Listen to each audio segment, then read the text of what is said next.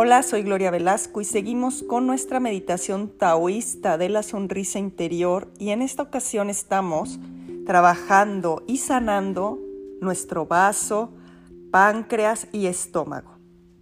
Recordemos que la meditación taoísta tiene un propósito primordial de transformar la energía emocional negativa en positiva.